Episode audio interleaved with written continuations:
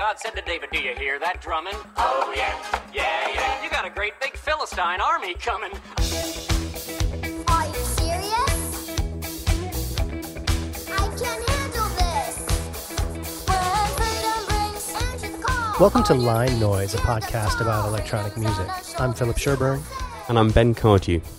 Today we're going to be talking with Gray Filastine, an American musician based here in Barcelona who visited the so called jungle in Calais, France, not long ago, where refugees and migrants are camped out waiting for their chance to enter the UK. Um, Gray, thanks for being here with us today. Hey, thanks for having me. Tell us about your, your trip to, to Calais. How did you end up going there in the first place? Were you invited or did you just strike out on your own? Yeah, we were invited. When I say we, I'm normally I'm, I'm performing with my my other half, which is Nova. She she sings and plays a lot of instruments in Filastine. So I'm kind of speaking for both of us here. Um, we were invited by a woman named Severin who normally lives in Barcelona. She's French, but has been living in in the in Calais, working with people in the jungle camp for the last six eight months. She's doing a photography project with them, kind of doing a, it's called Jungle Eyes. It teaches them uh, how to do documentary photograph about their own situation and then publish that work. So she's been there and was trying to think of some way to invite us and and perhaps a workshop, perhaps some kind of a, some kind of context to invite Filastine to do something. And we talked over the different options, and she we basically came to the conclusion the best thing to do is just perform because people don't have anything to do outside of their tent there. Yeah, And so you went over in, in December, correct? yeah end of December. And what were I mean, first of all, maybe tell us a little bit about your, your performance. What did you do there, and what, what was the, the scenario like? Well, the the space is a place uh, is a dome, like a metal and plastic, you know, improvised kind of dome that is is called Good Chance Calais. It's actually run by some UK people who made it as a kind of culture center for the camp. Uh, what they've done mostly there's theater, um, very small like gigs by the camp musicians. This is the first time that they brought in a big sound system and did a, a performance by outside people, um, and they uh, they have this kind of regular programming in the early evening or the daytime where they do workshops on art and things, and and so it was it was kind of up to Severin. and She put it together, found this made made found us the space and connected all these three things together. And what kind of set did you do? I mean, was it the, the, the, the a normal Filastine set? Yeah, exactly a normal Filastine set, which means um, there is uh, a shopping cart involved. There are visuals projected onto three different screens. There's uh, rap and singing in four or five different languages, and there there's all kind of banging on drums and instruments. Yeah. Let's maybe pause and, and take a listen to some of Filastine's work right now, and we'll be back in a second.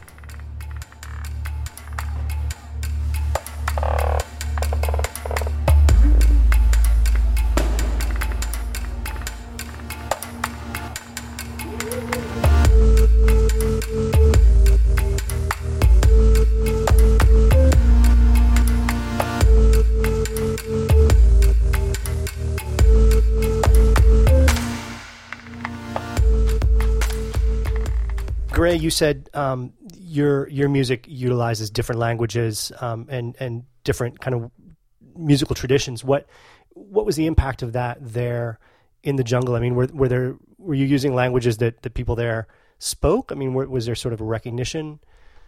So Nova sings in a few different languages, none of which are particularly the languages of the people who are there. Uh, but there, there's something that they could definitely understand about our, our presentation, the way we put ourselves on the stage and present ourselves, both through the, the languages or having like, let's just say like a woman of color doing the singing. Um, and that they could they could understand kind of the feelings she was transmitting. She's also a Muslim, and most many of them are Muslim.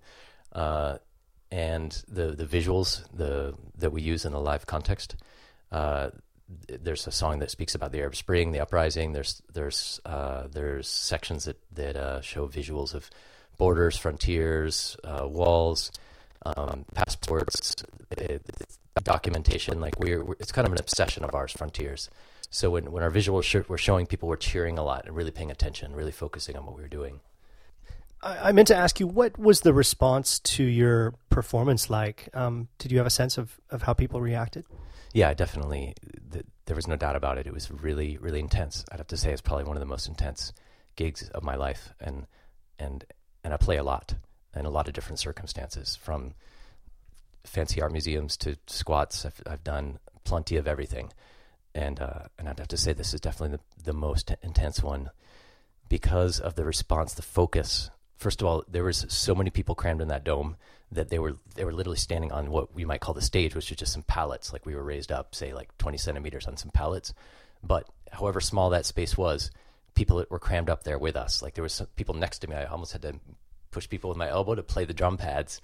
Um, there was one kid right behind me who had a, pa- a pad out and a pen and was taking notes, looking at Ableton and trying to figure out what I was doing. He was like doing his kind of own journalism, or maybe he was interested in electronic music. I'm not sure, but I mean, just right behind me over my shoulder the whole gig, you know. Um, so there was a few hundred people in a small space. They were really focused, really respectful, and energetic. I, I, from the, the article I read about the performance in Thump, um, I read that there was sort of a mishap towards the end. Um, can can you tell us about that? Yeah, it was just a little bit of um, it was a it was an error on our part because we've we created this currency. It's kind of like a post-capitalist utopian currency. It's called loot, and it's something that we regularly throw out in the air at the end of our gigs. We always go down to the floor and we play drums uh, play like snare drum and tom and stuff on the floor, and we do one last song in the crowd. And and normally at the beginning or the end of that, if we have enough of it with us, we'll we'll chuck a bunch of this loot in the air. Um, we didn't have we, we should have had a chance to talk over this gig before we started, but we didn't because something there was a mishap at the beginning too, where everyone rushed in, we couldn't keep people out, and we had to start playing with only half the sound system set up because people were really impatient because they had to later go out and try to jump the walls and climb under lorries and all that. So they had a certain amount of time that they could enjoy the gig, and then they had to go get to work. Um, so so everyone ran in. We had to start right away. You know, with, we were really stressed out, and we just had to go. So we had no chance to talk out like how are we going to modify this gig from say the gig we did last weekend, in which we probably would have thought, don't throw loot in the air. We're in a tightly crammed space with a bunch of people who are desperately poor and and on the edge of disaster. And if we throw something that looks like money in the air in a place where they don't know what a lot of money looks like yet, that right. they don't know, it we don't euros, pounds, yeah, pounds sterling in the air. I mean, for all that matter, all that became obvious the minute it was in the air, and a total like scrum panic happened. We were all like getting crushed. Our inst- our drums were getting all thrown in the air, and it was it was pretty mad. But then it calmed down. People were like, "Okay, cool." They calmed down, and uh, everyone was was cool after that. It was just a it was just a momentary. Did you explain what loot is or isn't at that point? Well, some of them were confused. They were holding it up like, "What is this? What is this?" Uh, and and then a lot of other a lot of the other guys were were laughing a lot, like, "Hey, you just played a funny joke. You know, you almost caused a riot for counterfeit money." Like they thought it was something clever, and I was like, "Well, that's thanks for being so generous. We were, we weren't trying to be so clever. We just did something that is appropriate in another context, but not here." you were recently in Paris for the the climate change talks and and doing some some performance and activism there as well, right? Yeah. And what what what do you do there? Well, what I did there is something called the Sound Swarm. This is the th- maybe the third or fourth time I've done this thing. It's um it's taking to some degree the idea of the Infernal Noise Brigade, which is my previous project, which is a marching band that was used for soundtracking live protests, and and making it go electronic, really. So instead of having drums, you have megaphones and loudspeakers and boom boxes. And instead of having rhythms, you have sound collages, noises.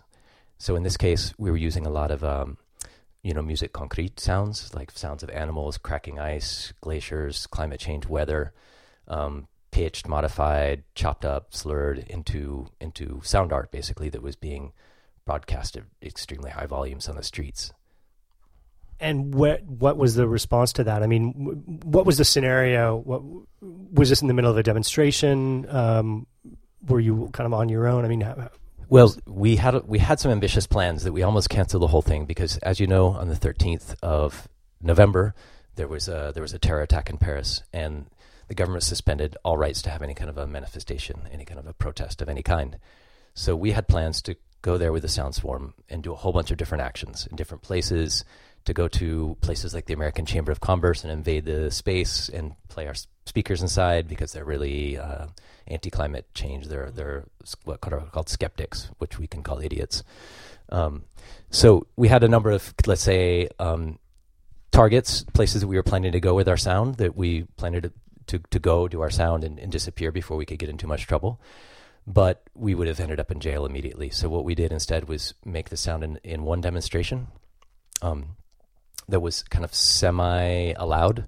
It wasn't officially permitted because it was it was still illegal. But the idea was that okay, there's a truce with the police for this one day, and we went to the uh, Saudi Arabian embassy and we walked back and forth with our speakers, and there we played a lot of uh, whip sounds. Wow. was there? I mean, was there a visible response there, or I mean, did anybody come out? No, no, it's like a it's like a fortress. yeah, of course. yeah. I, I was curious, and, and you don't have to answer this if you don't want to, but have you ever been arrested at doing these things? Yes. Yeah. More than once. More than once. Yeah. Yeah, but these you're, we're talking about really small charges. And in fact, the the most serious arrest I ever faced for doing these kind of political sound works uh, ended up in a lawsuit against the New York Police Department, and it was probably the best paid hours of my life. Ben, did you have any questions for Greg?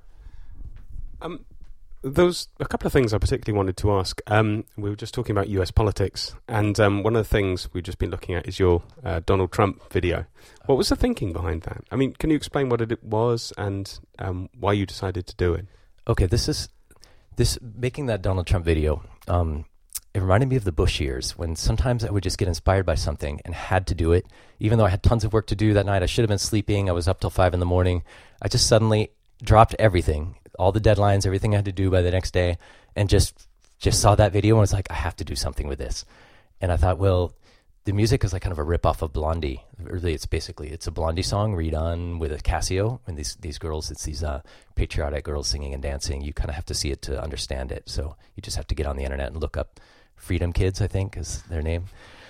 So they have their version, and I thought, well, I'll just make the Blondie explicit, and so I, you know, I I put the Blondie actually on, swapped out the the beats for that, and then went into um, was it Sir Mix-a-Lot? I like big butts. Uh, but I kept it pretty clean. Just used a few, like a few bars where he doesn't, you know, get too sexual, and then into some electro chaabi from Egypt. And that's right when the crowd behind the girls is clapping along, and there's this clap in the electro chaabi, and it just it just made me laugh a lot. I was having a great time. Yeah. So there's not there's not a really a deep piece of theory behind this. I just just having a great time and and poking fun at something that was clearly ridiculous. And it's a great video, yeah. Uh, and what, what do you think? Finally, I mean, you obviously use music um, to very interesting ends. Um, I see you as very far from you know a producer that that makes a track just to make people dance in in in a club or something like that. What do you think about the power of electronic music? Um, what can it do? What kind of power can it have? How can electronic music be used in different ways to kind of bring about change or to or to make a point? What what do you think about that? You know, I'm often a critic of like of the kind of lack of ideas in electronic music, big ideas, big ideas that change the world. It's it's there sometimes, but we are talking about a music that's largely instrumental, so it's we can uh, we can be f- forgiven for not for electronic music not being an explicitly political form of art. Um, I think in other the other ways that, that say the electronic music culture can express itself is how do we organize ourselves? How do we interact with each other? Which kind of things do we promote and share, and which kind of platforms do we use? That's how we can express a, a good kind of politics in electronic music. Well, and my understanding is that you, I mean, most of your work happens outside of the usual infrastructure, right? I mean, you're not playing in the usual nightclubs. Um, in fact, I, my first memory of you encountering you was at Mutek probably 15 years ago, and you were outside of one of the official Mutek performances with your shopping cart and megaphones. I maybe wearing a like a Guantanamo jumpsuit. Am I imagining yeah, that? You, you're you're not imagining. it. Yeah, yeah. As I mean, and and uh, do you remember what the what motivated you then? Well, at the time, I was just really upset about Guantanamo Bay and was going to bring that wherever wherever I could. And I was just starting out with with electronic music production at the time, so it was a matter for me to to make some collages, some concrete sounds, not too dissimilar from the sound Soundtorm really, but just just one person instead of a big group. And uh, and Mutek was. I thought, well, here's here's a perfectly interesting electronic music festival. I'd like to visit it. I'd like to go to it and check out some of the artists, but I'd like like to also contribute something, even if it's from the outside. Here in Barcelona, I mean, Barcelona is well known for for its electronic music scene. For you know, whether we're talking about Sonar or whether we're talking about clubs like Nitsa um, and the Moog, um, Lapsus Festival. My understanding is that you're tapped into a musical community, maybe a more grassroots musical community that that I don't know a lot about. I mean, you you sometimes email me about like rooftop events that you're doing. What what's happening here um, on a musical level? Maybe not just purely electronic, but that that most people don't really know about.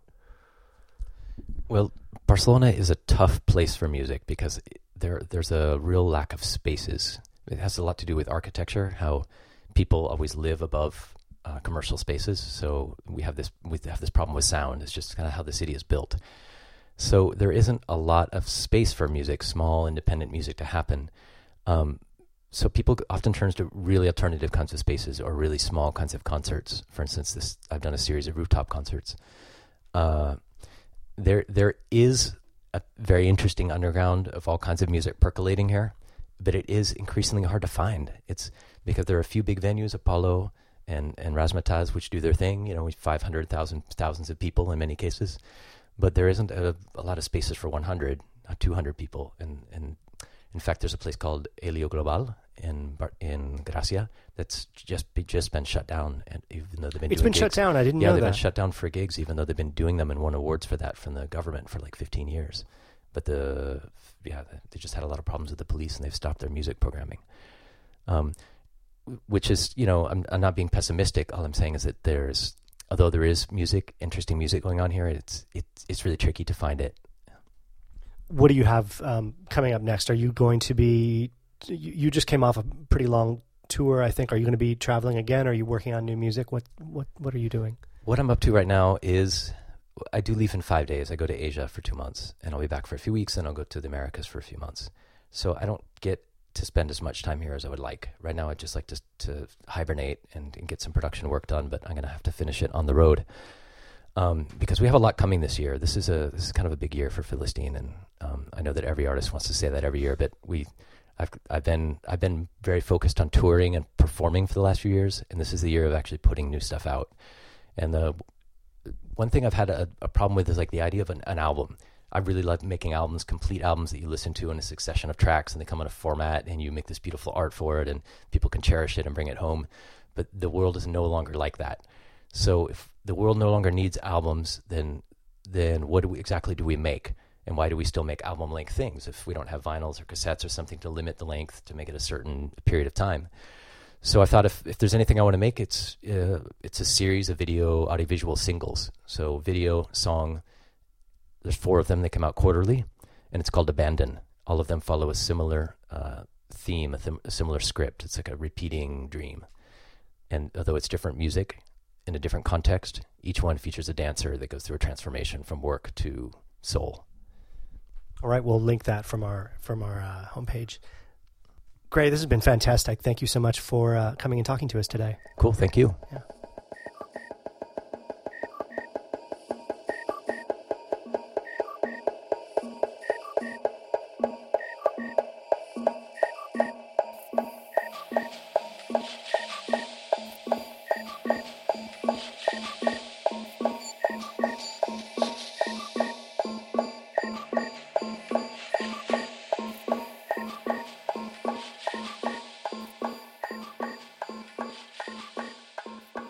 Uh, so that was Minor, a new track from Filastine that's going to be out soon.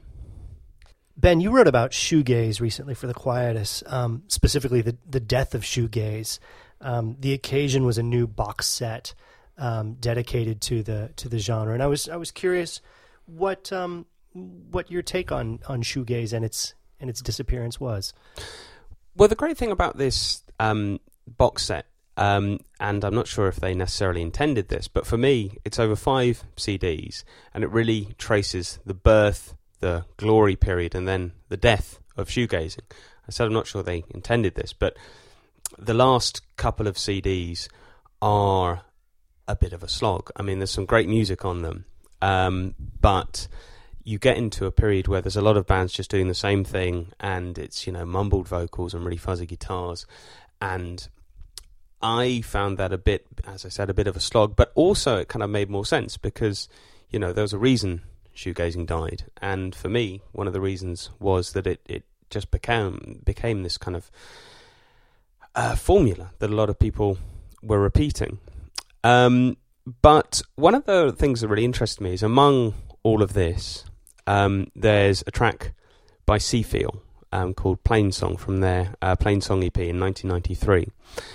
And it's this sort of mix of shoegazing and um, IDM, for want of a better word. It's sort of um, a really beautiful piece of music, uh, mixing electronics with guitars. And it just made me think, what if? You know, because at, around about that time, 1993, there were uh, a number of releases uh, that mixed shoegazing with electronic music production. Uh, Seefeel, for example. Um, there was also uh, Global Communication. They remixed in its entirety Chapterhouse's second album, Blood Music, um, and created their own album essentially, um, which is a brilliant piece of music. It's you know it's sort of prime global communication time, um, and it's absolutely incredible.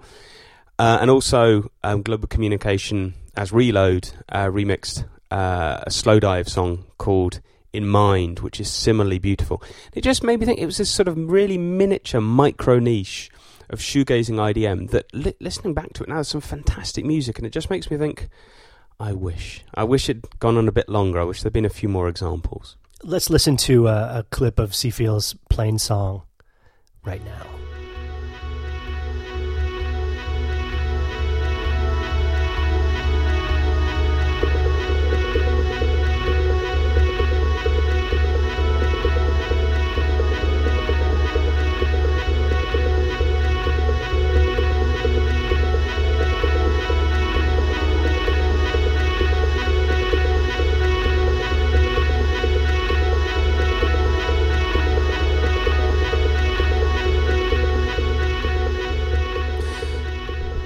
Wanted to ask you about um, shoegaze. It's funny because it's one of those genres that I hear the word and I instantly can summon up in my mind kind of a, a mental image of, of, of what it sounds like. I mean, it's the the sort of the kind of breakbeat style rhythm, the swirly guitars, the swirly vocals, basically a, a whole lot of swirl. Um, but you also, in your piece, you traced it back to the Cocteau Twins and the Jesus and Mary chain.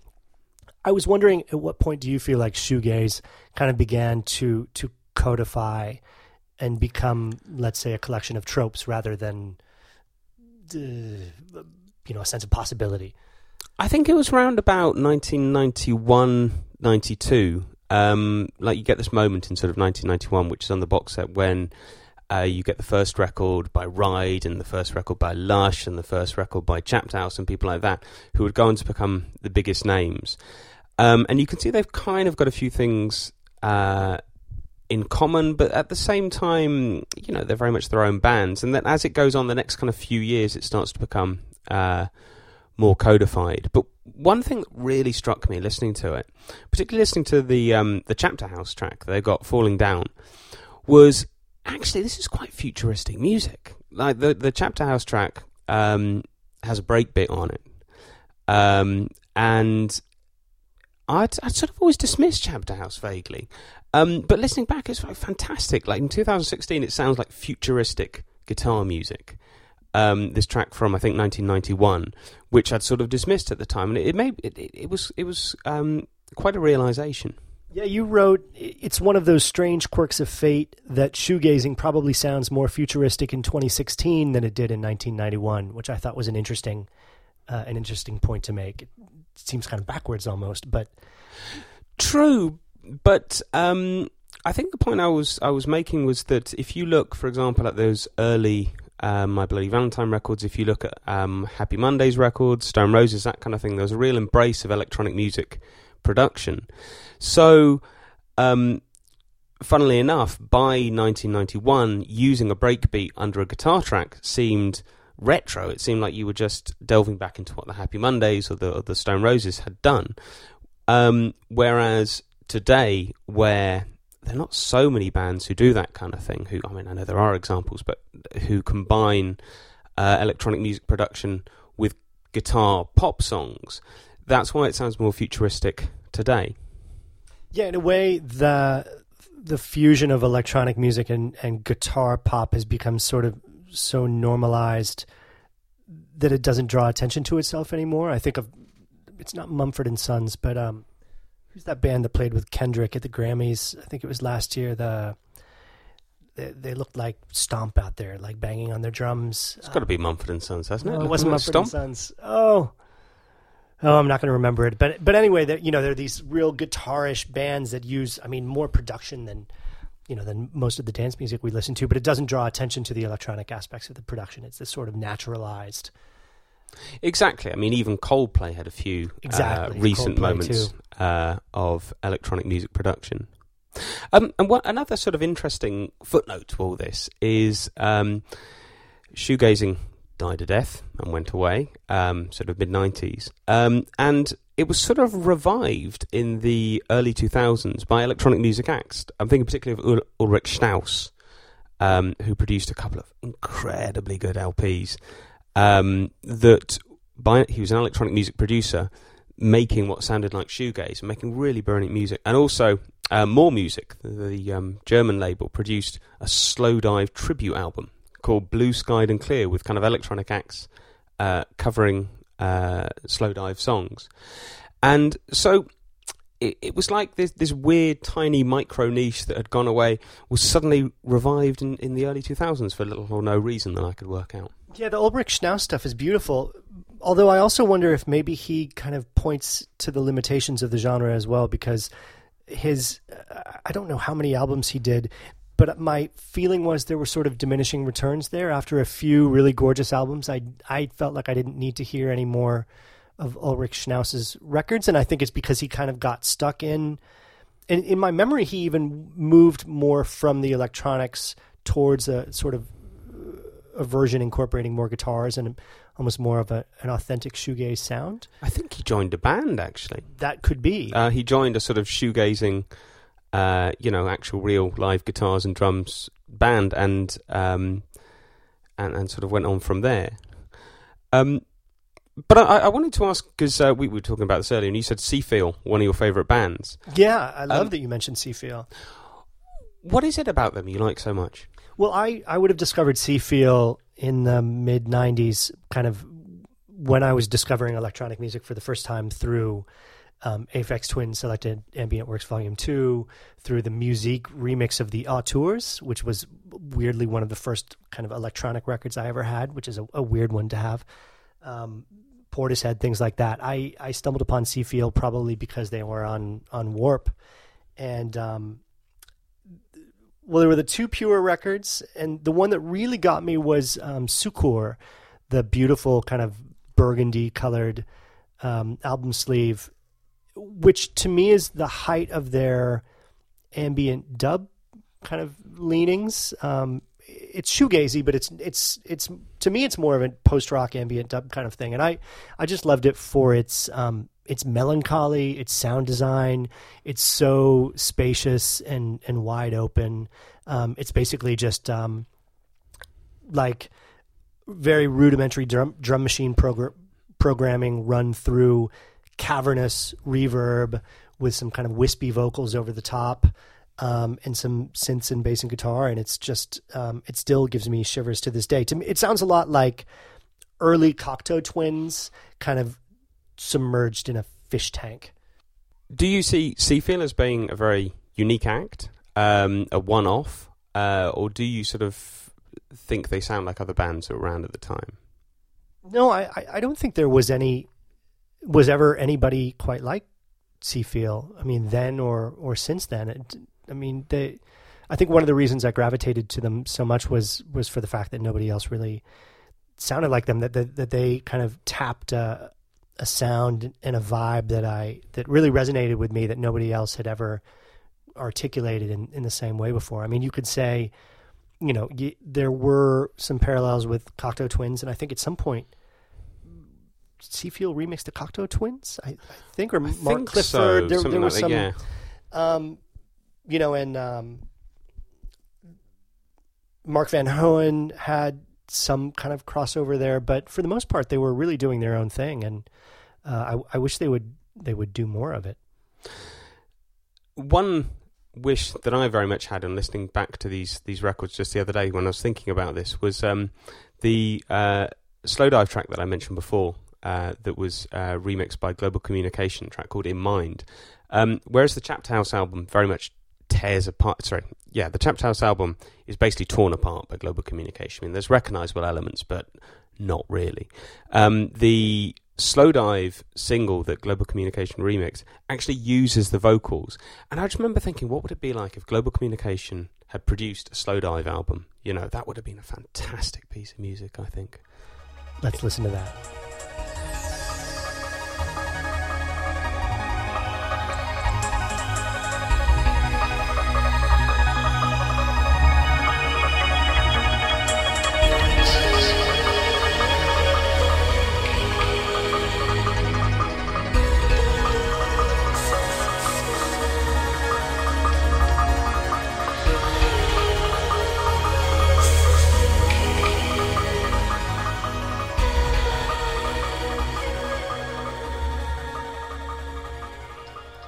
Ben, you and I have both been listening to the new Moodymann mix on uh, the DJ Kicks mix on on K7.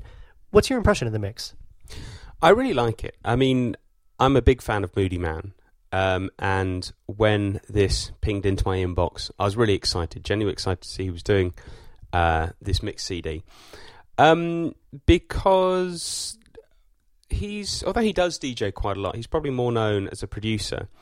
And I was very interested to see what he would come up with. And in fact, what he came up with was pretty odd in a very good way. Were you surprised when you put it on? Well, totally, because you know you think Moodymann, you think house and techno, pretty much. And soul as well. Yeah, true. And the first, say, half an hour roughly is quite down tempo tracks, like things from Jai Paul, Nightmares on Wax, Flying Lotus, that kind of thing. Um, and then it sort of gets going into a bit of house, bit of disco, and you think, okay, okay, I know, I know what's coming here. And uh, it turns out you don't, because he just mixes into a Jose Gonzalez track, and n- not a remix, a Jose Gonzalez track. Him, Just him and the guitar. Exactly. And it's a really sort of brave, can we say that? A really clever thing to do because it really makes a, a break in the mix. Um, and it works really, really well. And then he builds it all back again. And you're just thinking, okay, right now we're going to have house and house beats to the end or whatever. And um, this Anne Clark track comes in. It's all sort of pianos, no beats. It's it's it's a very uh, strange moment. Yeah, and it's not it's not an Anne Clark uh, track that I know. I can't figure out. I mean, it's it's Our Darkness, right? Which is a, a super well known Right. song, but it's not a version that I know. If if if I'm not totally mistaken, normally that has synthesizers, and, and this one is her and a piano. I don't know what which version that is, but it's it's really odd and, and interesting in that, especially as you say in that point in the mix. Exactly, and it made me think maybe this is, is this is the kind of mix that a producer makes rather than a DJ. That uh, he's not just wedded to something that's going to make people dance for an hour and a half. He actually kind of thinks about different ways in which uh, these songs fit together, and and I think that's a very refreshing thing to hear. I was really interested in the technique that he uses in the mix, or in some ways the lack of technique. I mean, I it's not. Um, some of the tracks are just you know they sort of fade in and they fade out. They're not like intricately beat matched or blended. Um, they're they're really more juxtaposed than anything, especially early in the mix. And and I thought that was really interesting. I mean, you hear about you know the the the difference between a selector and a DJ, or you know wh- what's more important, track selection or skills. And obviously, I'm not saying the Moodymann doesn't have skills because he has skills, but he he doesn't. He's not worried about just like here's a track that I like, and I'm going to give you maybe 32 bars of it or 64 bars of it, and then I'll just kind of fade out and change course. I mean, it really it's a mix that kind of it wanders a lot. You know, it kind of it, it kind of meanders like a river. It really does. And um, the first, in fact, only time I saw Moodymann DJ, um, it was 1998, I think. And I remember it was a bit like that. You know, his his his beat matching was, was fine, but it was nothing, you know, particularly flashy or whatever. And the moment that really sticks out uh, in my mind is when he suddenly played "Now That We Found Love" by Third World, and it was just the perfect song to hear at that time. You know, in this sort of dingy Parisian club, probably best known at Rex, in fact, probably best known for techno, and to hear that kind of bit of reggae soul was was just fantastic. I think all of those Detroit guys. Um, I mean, one of the things that they do best is, as DJs, is to surprise I mean, to really s- seduce and surprise dance floors. I remember seeing Andres, who's going to be playing here in Barcelona with Moodymann very shortly. Um, Andres, who also records on Mahogani Music, and he was playing in, at an open air in Barcelona a few years ago, and he ended up mixing uh, his, if I'm not mistaken, it was his big tune, "New for You," uh, which was the like the big tune that year, with Nirvana "Smells Like Teen Spirit," and essentially doing a mashup of the two. I cannot imagine that. You really can't, and Was it good? I mean, it worked. it like I can't say that it didn't work. I can't say it's not a thing that I would want to. I wouldn't want anybody else to do it, certainly. But Right. there in the moment, and I don't know, it worked. It was like, wow, he's he's playing "Smells Like Teen Spirit" mashed up with his own track, and somehow it works. And it wasn't just like a, you know, he he kind of rode that mix for a while, and I, I admired the audacity of it, and I, I enjoyed it. You know, I mean, it stuck with me. Do, how many Well, it, mixes over the years have, have do I remember? You know, not a lot, but that's one that stuck with me.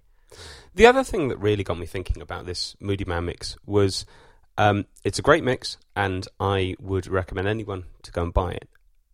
But that said, who buys mix CDs these days? I, I hate to say it, but because again, I think um, Well, who buys any CDs these days?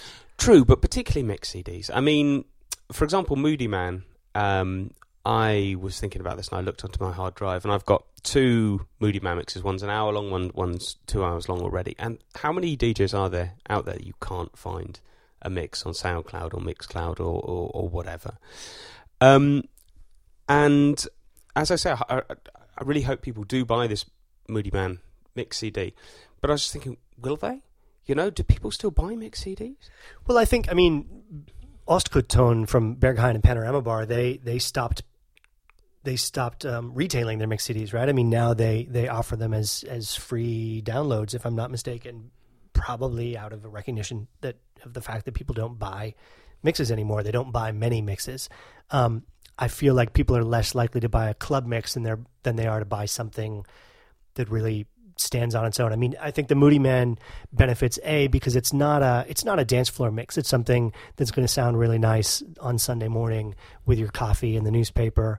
Um, and it also makes me think of the the DJ Koze remix uh, uh, mix CD last year, which was also a DJ Kicks, if I'm not mistaken, where Koze really remixed or edited almost everything on there um, to make it you know a unique experience that you can't get anywhere else. I, you were saying that Moodymann edited like ten tunes on his mix, right? Yeah, it says there's something like 10 uh, Moodymann re edits on this, but it doesn't say which tracks they are. Um, but uh, certainly that gives it an air of exclusivity.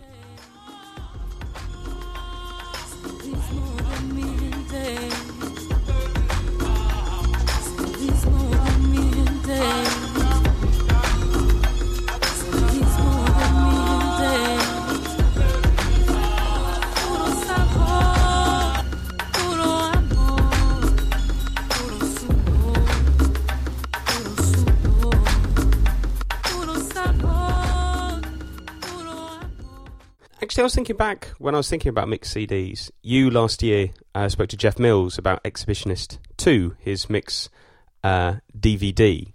Um, tell us about that. His second mixed DVD, actually, right? Um, the I think it had been about ten years since he'd done the first one, and and it was interesting. I mean, it was almost an instructional DVD in a sense. I mean, the first one had been, if I remember correctly, just him and like three decks and a CD player, I think, with the the cameras on him, and he just whipped through a set, you know, an improvised set, and the idea was to for the viewer to really see what goes into the artistry of the DJ and see what he was doing to be able to focus on his hands. Um, I mean, Jeff Mills, nobody works a mixer like Jeff No. Mills does. I mean, those those fingers, you know, like tweaking the EQs, it's something worth seeing.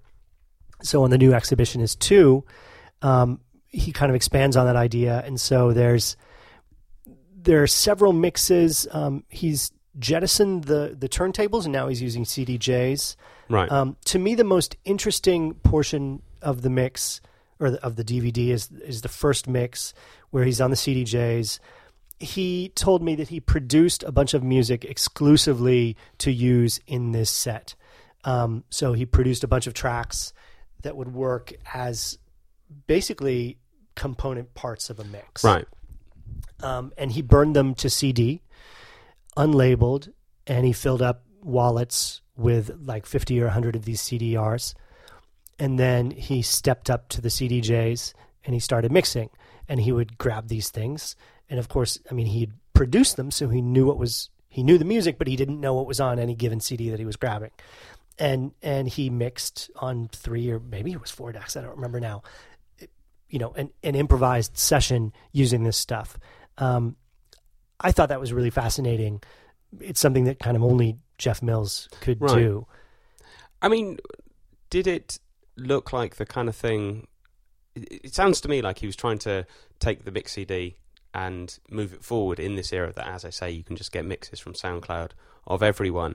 Um, do you think that's that was what he was trying to do? He was trying to get away from that, the ubiquity of mixes, and create something more, um, something different, something more worthwhile, or I mean, honestly, with with Jeff Mills, I- I think it's hard for anyone who's not Jeff Mills to know exactly why Right. he's doing what he's doing. You know, um, he he had a number of other segments on the mix. I mean, one of them was a long piece in which he was accompanying a, a dancer, a modern dancer.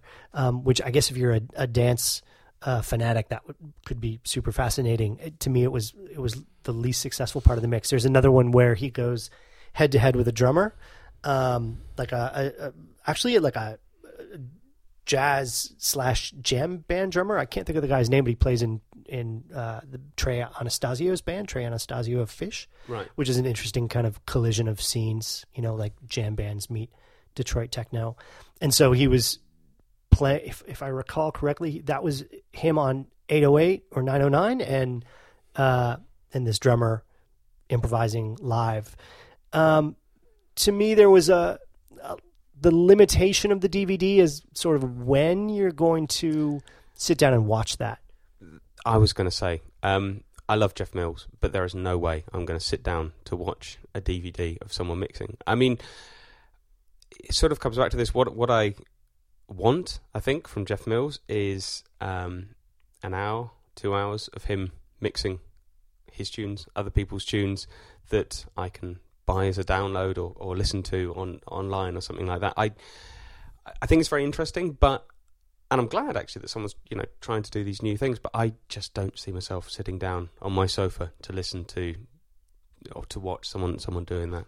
Actually, a colleague of mine told me that she and a friend recently sat down and and watched the Jeff Mills DVD in its entirety. I'm impressed. and and sounded like they really enjoyed it. So I mean, you know, I, I don't mean to, to to naysay the entire No, project. Um, you and I are dads. Maybe it's just a. Th- I I don't know. Maybe we just need to wait for our kids to get a little older, and then we plop them down. We watch Jeff Mills. We you know learn about DJing. Um, yeah, who knows? So Philip, what have you uh, particularly been listening to this week? Uh, I've been listening to a ton of a new album called On Vacation uh, by an artist named CFCF uh, Michael Silver out of Montreal. The album's on International Feel, which is a label out of Ibiza, in fact, um, run by a, uh, an English guy who used to be based in Uruguay. I mean, sort of all over the map, literally and figuratively. CFCF's a, a really interesting guy. I mean, he started out doing kind of mid-tempo-y disco house. Really nice really you know really, Yeah. really nice stuff. Um, but he very quickly kind of developed into i mean he went through sort of a phase of doing more philip glass inspired productions lots of arpeggios. Um, he works a lot of times inspired by visuals. One of his one of his albums was kind of inspired by brutalist architecture. Another one was inspired by Wim Wenders notebook on city and clothes. Um, and he every song was kind of dedicated to a certain object like keys or a coffee cup Right. or a turnstile. And there were these little minimalist arpeggiated figures. Um, recently he's been doing a lot of Balearic stuff, um, influenced by you know the sort of chill out music from Ibiza from the 80s and 90s. He's really into sort of Japanese electronic music. He's um, really into prefab Sprout. He's really into the Fairlight synth- uh, Fairlight sampler and things like that. And so his new album on Vacation is basically very sort of new agey, like acoustic guitars run through enormous reverbs, Fairlight choral pads, um, marimbas. It's, it's very Balearic. Um, it's almost cheesy, but to me, like I don't see anything. Like I said in my in my review for Pitchfork, I don't see anything ironic about it. To me, it's very very heartfelt, and I think it's a it's actually kind of a cool opportunity to get beyond one's own prejudices or stumbling blocks. Like he makes very judicious use of slap bass. I'm not a slap bass fan. Usually, No. slap bass is a deal breaker for me. and in this record, I'm like, you know what? Bring it on. I give me all the slap bass you got because because it, it works. Can I ask a horrible question? Please. Where's the line between this and Tropical House? Oh, um, th- that's probably a, a question for another episode. But Right. I mean, Tropical House is it's insipid, it's bland, it's um. Where do I even begin? I mean, the, the rhythms aren't there, the sound design isn't there, the production isn't there, the sense of history isn't there. I mean, it's just you know, it's like a garage band beat and and a pan flute sample, and um, yeah, like there are surface similarities, but to me, if you spend any time at all listening to CFCF um, and what he does, the musicality of it speaks for himself for itself, which perhaps is the reason that he was nominated for a Grammy in the Best Remix category. Well, exactly. What a surprise that was. Um, it's uh, what? Tell us about it. Well, it it was for uh, a remix he did of Max Richter, the classical composer. I, I don't recall offhand the other uh, nominees in the in the category, but I think they were all fairly standard sort of EDM commercial dance. I know it was a surprise to him as well. He he woke up I think late that day and I saw him on Twitter like what the hell is going on? and um, yeah, I mean the the award ceremony I think it's next week, so I don't maybe it will have been announced by the time this podcast is out, but um yeah, I, I think it's great that he got nominated because so rarely does anything really interesting and unusual happen on the Grammys. Eh, Good for him. I mean, do you think this will actually uh, have a large effect on his career? I mean, the Grammys is a pretty big deal. Um, I've certainly seen um, a few pieces. I think there was a New York Times piece uh, where they were talking about it. Do you think it's really going to help him to um, get to that next stage? Yeah, I don't know. I mean, I, I- don't know what the next stage is for him because I I think he's such an idiosyncratic artist. Anyway, to his credit, you know, I think um, he did a couple albums last year, um, one for International Feel and one for I don't remember the label now. Both of them kind of on this Balearic tip, and I hadn't paid really close attention to him before. I'd listened to his music, and, and all of a sudden, I listened to those albums back to back, and I was like, "Wow, this is a, this guy really knows what he's doing, and he's Right. doing something different than what anybody else is doing." I need to to pay more attention to CFCF, and so yeah, hopefully he'll just keep going down that that route. Shall we listen to something? Yeah, let's listen to uh, something from On Vacation.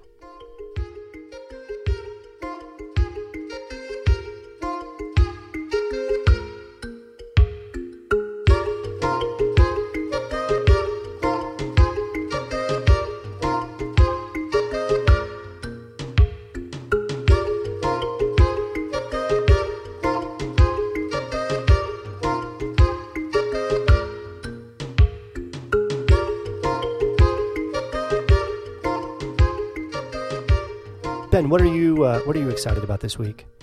Well, this week I'm particularly excited um, because we have got an exclusive for the podcast, and I do dearly wish I had a button I could push. Exclusive. Exactly, exactly.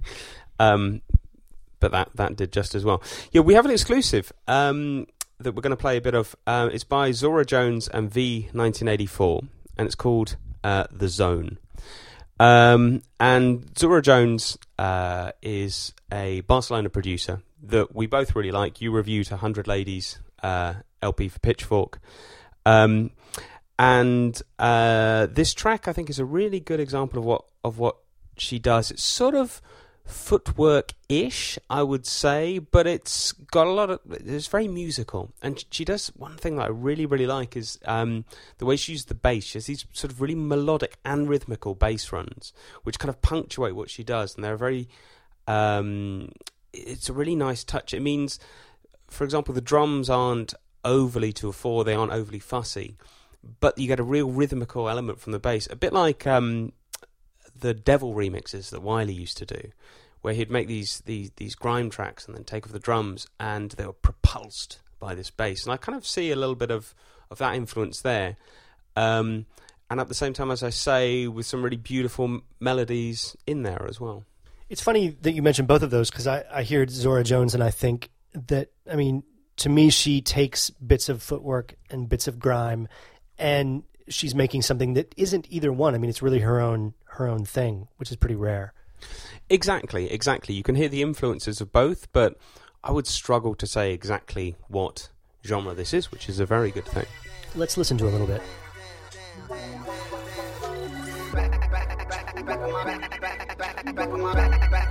So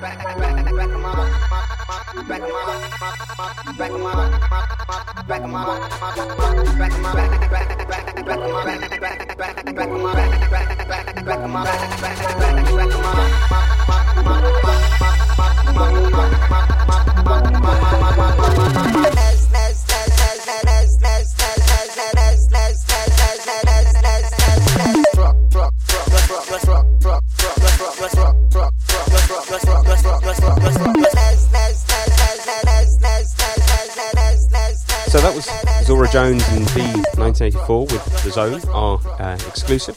So thank you very much. Hope you enjoyed that. Um, she's actually got a new single out this week on Fractal Fantasy called Ruby Fifths. And her partner in Fractal Fantasy, Sinjin Hawke, uh, has done some production work on the new Kanye West album, which is uh, on the track Wolves. Um, so, Philip, what have you been listening to? Well, the other thing I'm I'm really into right now is the Cavern of Antimatter, uh, which is a new, actually not that new. Um, they've been around since 2013 or so, but it's a, the newish band from Tim Gane from Stereolab. It's a trio. It's Tim Gane, Joe Dilworth, who was the original drummer from Stereolab. He played on Peng and a few of the singles up around the 92, 93 era. And then a guy named Holger Zapf, who I really can't find out much about him. I, I kind of Googled around and he's a synthesizer player. Um, I think he's billed as a synth wizard in the PR. The only thing I could find is that he worked at a German distributor that was distributing like um, Buchla synthesizers, which is pretty, you know, high end modular Right. like serious rocket scientist grade synthesizers. So I don't know much more about him, but this is their their trio. They did a an album in 2013 or 2014 that came and went tiny pressing on vinyl. Uh, this on Duophonic is their real kind of coming out. Um, and it sounds very much like Stereolab as one would expect and hope. Um, it's krautrocky, it's motoric, it's all of those keywords. Uh, it's very stripped down. No vocals except for one song with Bradford Cox of Deerhunter. Um, and it's and it's fantastic. I mean, they're they're long. Some of them are like 13, 14 minutes, and they just lock into these grooves. Um, very Neu, uh, Neu influenced, but also, I mean, there's there's variety there too. There there's there's a bit of Kraftwerk in there. There are a few that are almost kind of electro. Um, the tempos are all over, all over the map. Some songs are in seven eight time, and uh, yeah, it's just it's really nice to hear them. You know, to hear Tim Gane back to doing Stereolabby things. Speaking of someone who uh, mourned the day Stereolab split up, who could frankly listen to Stereolab uh, for years, um, does it scratch that itch, that Stereolab itch? it totally scratches that itch. I mean, the first song on the Cavern of Antimatter album starts out with this ringing E chord, and there's a sense of deja vu. And it's like, where do I know that from before? And I went back to Mars Audiac Quintet, which is one of my favorite Stereolab albums, and something like four or five of the songs on that album begin with almost exactly the same sound chord kind of production and everything. So yeah, it definitely scratches scratches that itch in a big way.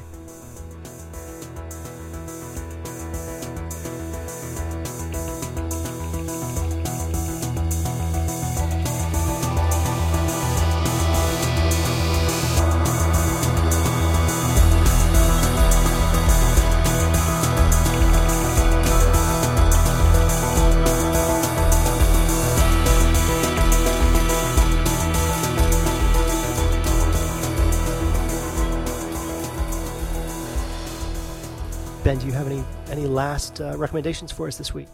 Well, yeah, it's um, a track that actually slightly reminds me of in a strange way, Fatima Al Qadiri, which we were talking about last time, um, which is it's by Throwing Shade. Uh, it's called hashtag IRL, um, and it's from House of Silk, which is her first EP for uh, Ninja Tune. And um, one thing I really like, and it almost goes back to what Gray was was saying. I, I like. I'm I'm quite happy for electronic music to have no purpose other than to make people dance. Some of my favourite songs are just like that. But sometimes I quite like it when you get conceptual electronic music. I'm sounding a bit like a prog rock fan, but you know what I mean. And that was certainly the case with Fatima Al Qadiri. And this is the case, I think, with this Throwing Shade track as well. Hashtag IRL um, sounds like it's a kind of attempt to convey that sort of constant nagging loneliness of the sort of world of social media. And um, over the top of the tune, she kind of says words like hashtag, those kind of words we associate with social media. Um, and there are these beautiful. Another thing in common with Fatima Al Qadiri is the synths are beautiful. You know, these really lovely kind of synth melodies. Again, really nice kind of sounds. And the first time I heard it, I must confess, I, I thought, what on earth is this? Why is she talking, you know, saying these words over? LOL. Exactly. and then actually, I, I kind of thought about it. I was like, actually, this does quite well convey the sound of, you know, social media, a sort of melancholy social media, you know, when you're doing all this stuff and no one's paying any attention. And one thing that really um, surprised me, I guess, was that um, she's got her own her own history. She's made a, a number of releases. There's one called uh, there's a track called Sweet Tooth that's really really good. But also, she was the voice on Sophie's Lemonade. Right, which I didn't know until No. until this came around. I, I I don't know if that was sort of an open secret or, or what, but Well, what really surprised me was I didn't, I couldn't imagine a human singing on that song. You know, to actually suddenly find out a human was there. Was like, yeah, that's a good point. It seemed like something that maybe was pro- that that was like a speech synthesizer. Right, right, and then you're hearing that this this this actual human being uh, made that vocal, and there's kind of no reason why not. And also, actually, what what Throwing Shade does slightly fits into that lineage, that PC music lineage, that Sophie lineage of of particularly if you listen to her mixes, it's it's pop music, but kind of subverted. And while, to be honest, I don't think a lot of the PC music stuff has aged all that all that well. I think um, what Throwing Shade is doing, because just because of those beautiful synth lines, it sounds great. And for example, the second track, if if you needed more convincing, the second track on that EP is called Marble Air, and it's a lovely, lovely synth track, some beautiful synth melodies. And um, so I would thoroughly recommend that. Well, thanks, Ben. We will uh, we'll leave you all with a little bit of throwing shade, and um, thanks very much for listening to Line Noise this week. like, like, like, like, like, like, like, like, searching, searching, like, searching, searching, like, searching, searching, searching, searching, searching, searching, like, searching, searching, like, searching, searching, like, searching, searching, like, searching, searching, like, searching, searching, like, searching, searching, like, searching, searching, like, like. Thank you for listening. Obviously, you can check us out uh, on Twitter at Line Noise Pod. You can email us if you like, line noise podcast at gmail.com. Uh, we're on SoundCloud, Mixcloud, iTunes, Stitcher, uh, TuneIn, uh, and thanks, well, thanks as well for your comments, uh, for listening, for your comments last time. Hashtag IRL. Absolutely.